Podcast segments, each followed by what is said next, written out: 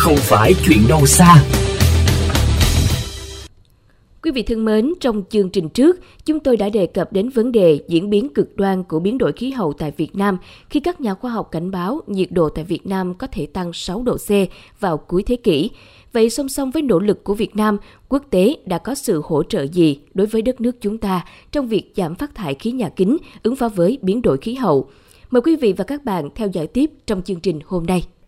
Khi nhiệt độ trung bình tăng nhanh, hiện tượng nắng nóng sẽ xuất hiện và dẫn đến những hậu quả nguy hiểm đến sản xuất và cuộc sống của con người nếu không tìm cách thích ứng đủ nhanh với biến đổi khí hậu.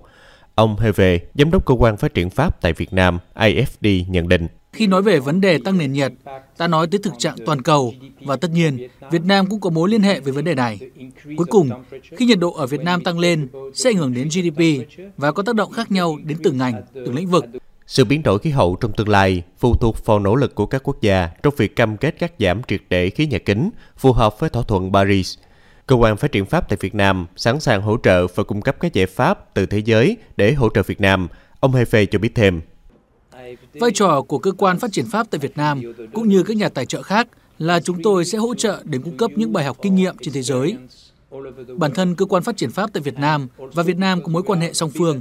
Vì vậy, chúng tôi sẵn sàng chia sẻ những bài học có liên quan ở Pháp. Từ đó, chính phủ Việt Nam có thể cân nhắc lựa chọn những phương án phù hợp để xây dựng chính sách của mình. Biến đổi khí hậu ảnh hưởng trực tiếp hoặc gián tiếp đến nhiều lĩnh vực tại Việt Nam, trong đó đáng kể nhất là lĩnh vực kinh tế. Thiệt hại kinh tế trực tiếp tích lũy trung bình hàng năm có thể rơi vào khoảng 4,5% GDP khi nhiệt độ tăng lên 1,5 độ C so với thời kỳ tiền công nghiệp, tăng lên 6,7% khi nhiệt độ tăng lên 2 độ C và tăng 10,8% khi nhiệt độ tăng lên 3 độ C. Theo ông Etienne Espagnol, giám đốc chương trình SIM tại Việt Nam, có một số kịch bản tiềm tàng của biến đổi khí hậu đối với Việt Nam trong thế kỷ 21 có thể xảy ra. Các kịch bản này phụ thuộc vào sự gia tăng phát thải khí nhà kính trên toàn cầu. Nếu thế giới chung tay hành động và thống nhất về việc giảm mạnh phát thải khí nhà kính, thì tại Việt Nam, các tác động khí hậu gây ra sẽ được giảm thiểu. Và đó là những gì được mô tả trong kịch bản được gọi là RGB 2.5. Trong trường hợp đó thì Việt Nam sẽ phải chịu những tác động hạn chế của biến đổi khí hậu. Nhưng đó là một kịch bản rất lạc quan đó là kịch bản mà tất cả các nước bằng cách nào đó thực hiện được cam kết của họ trong thỏa thuận Paris.